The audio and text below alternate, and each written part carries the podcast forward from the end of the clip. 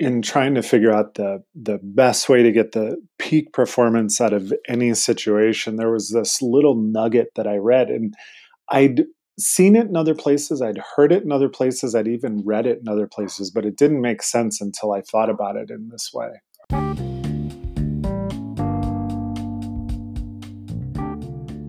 If you're like a lot of us right now, you're asking yourself the question where do I go to figure out how to do this better?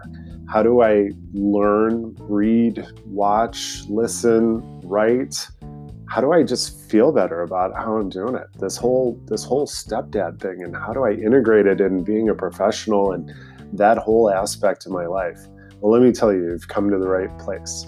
My name is Brian Rice, and I'm the host of the Second Dad Boss Show. And I'm really excited you're here because guess what? This is the place where we're going to talk about how to integrate work and home and have all the success that you're looking for in really a quite easy way. I would say less than a couple minutes a day, you'll be able to pick up different things that you can apply to your life immediately and start making those tiny, tiny course corrections that as you build momentum, just like compound interest, every day builds on the next, and you keep growing, learning, getting better, improving, progressing, all those things that go with it. And guess what? Pretty soon you're going to be exactly where you want to be.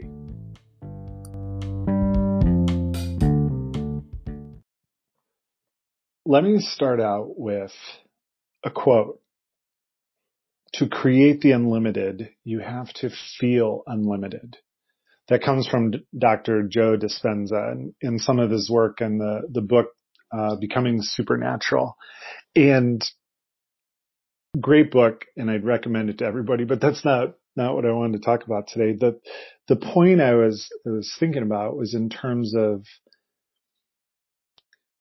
in looking at our performance, and it doesn't matter what it is. It could be at home. Do you get all the things done you want to get done? Do you maximize your time? Do you, um, do you supersize your energy, right? Do you become this energy factory and, and how do you sustain that over the long term, right? Because we can all do it. We can all crank through a Snickers bar and a Coke and have 10 minutes of, you know, blast off, hit the moon energy followed by, I need to sleep for three hours. But how do you get that higher level of performance and sustain it?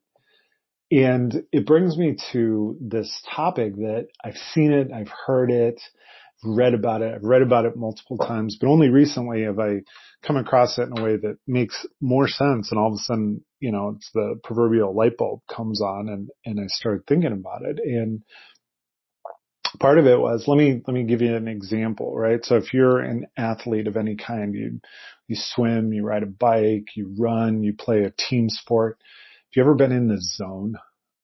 And I mean the zone where you just have unbounding energy. I mean, it is just unstoppable and you're not even thinking about it, right? Whereas other times you could be doing the exact same activity and your feet feel like they've got concrete shoes on. You're wearing lead weights around your ankles. You've got, I mean, it's just painful, period.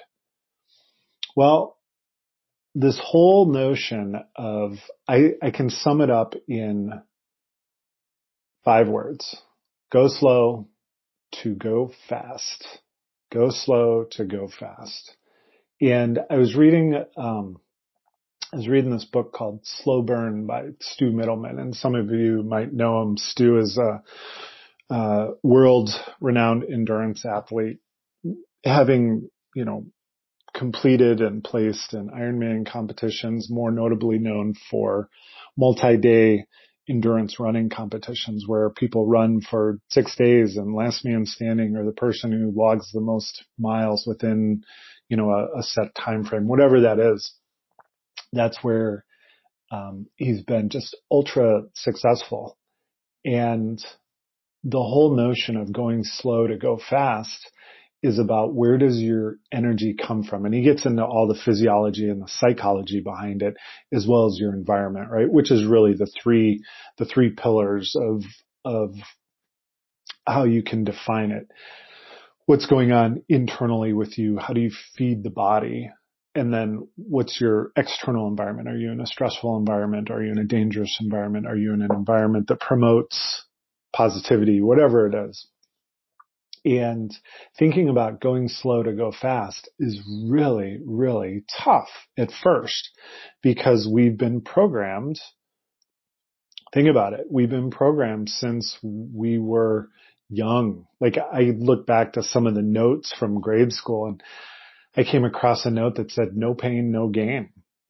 Right? That's the total antithesis to go slow to go fast. It's how much can you tolerate and sustain under adverse conditions. Whereas going slow to go fast means going slow and picking your, your level of output, your heart rate, your whatever it is, and making that your, your main, your, just the core of how you operate. And then everything else builds and grows around that.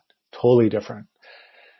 And going slow to go fast has been incredibly powerful in looking at all the different aspects of performance at work, at home, um, and just how you how you can integrate all the things that you do right now and not have to set out with the mindset of I have to tolerate this or you know I can I can uh, embrace the suck right? Like I've said that many times in my life embrace the suck and and go from there. So think about it. If you have a chance to read a little bit about it, that'd be great, but something about going slow to go fast.